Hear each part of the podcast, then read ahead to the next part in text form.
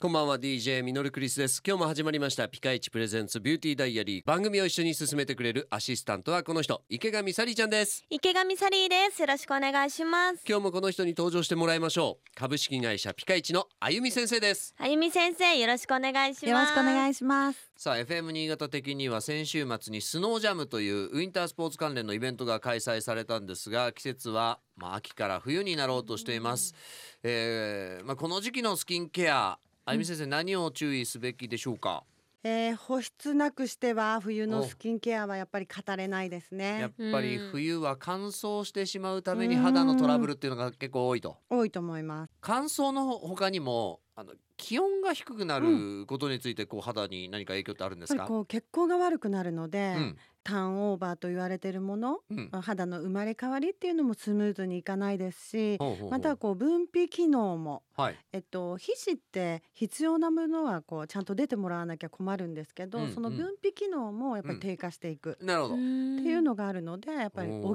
うとかおー血行を良くしてあげるとかっていうのは大事ですね。なるほどうね。んやっぱ冬はターンオーバーも鈍くなるとうん、いうことですね。はい、冬ってはい紫外線ってどうなんですか。あの強いですか。紫外線の A 波と B 波ってよく聞くと思うんですけど、うん A 波っていうのに関しては冬も夏もそんな変わりないんです。あそうなんですかだ。多少冬の方が少ないんですけど、はいはい。そんな変わりないので、うんうんやっぱりやってもらいたい。ほこの A 波って何かっていうと窓ガラスとかも通しちゃううおー光なんですよ。へえ、なので冬もきちんと UV をしていただきたないるなほどそれから今度 UV の B 波、うん B 波になると,、うん、と反射する光ほう反射するものに関しては砂とかアスファルトが10から15だとすると、うん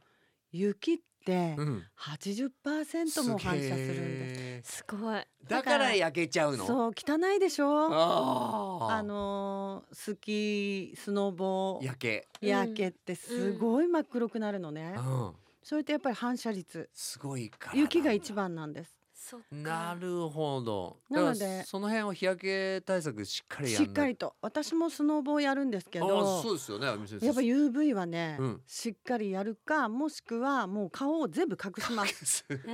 もう誰だかわかんないくらい隠しますおお、そのぐらいやんないとややっぱんすなごいい。と、うん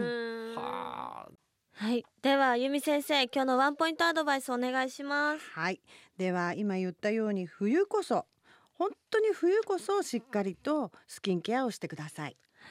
今日もありがとうございました。ありがとうございますさあピカイチプレゼンツビューティーダイアリーではあなたからのメッセージを募集していますメールは fm 新潟 .com の番組ページからどんどんメッセージお寄せくださいそれでは今日はこの辺でお相手は DJ ミノルクリスト池上サリーでしたそれでは一緒に笑顔で前へまた明日バイバイこの番組はピカイチの提供でお送りしました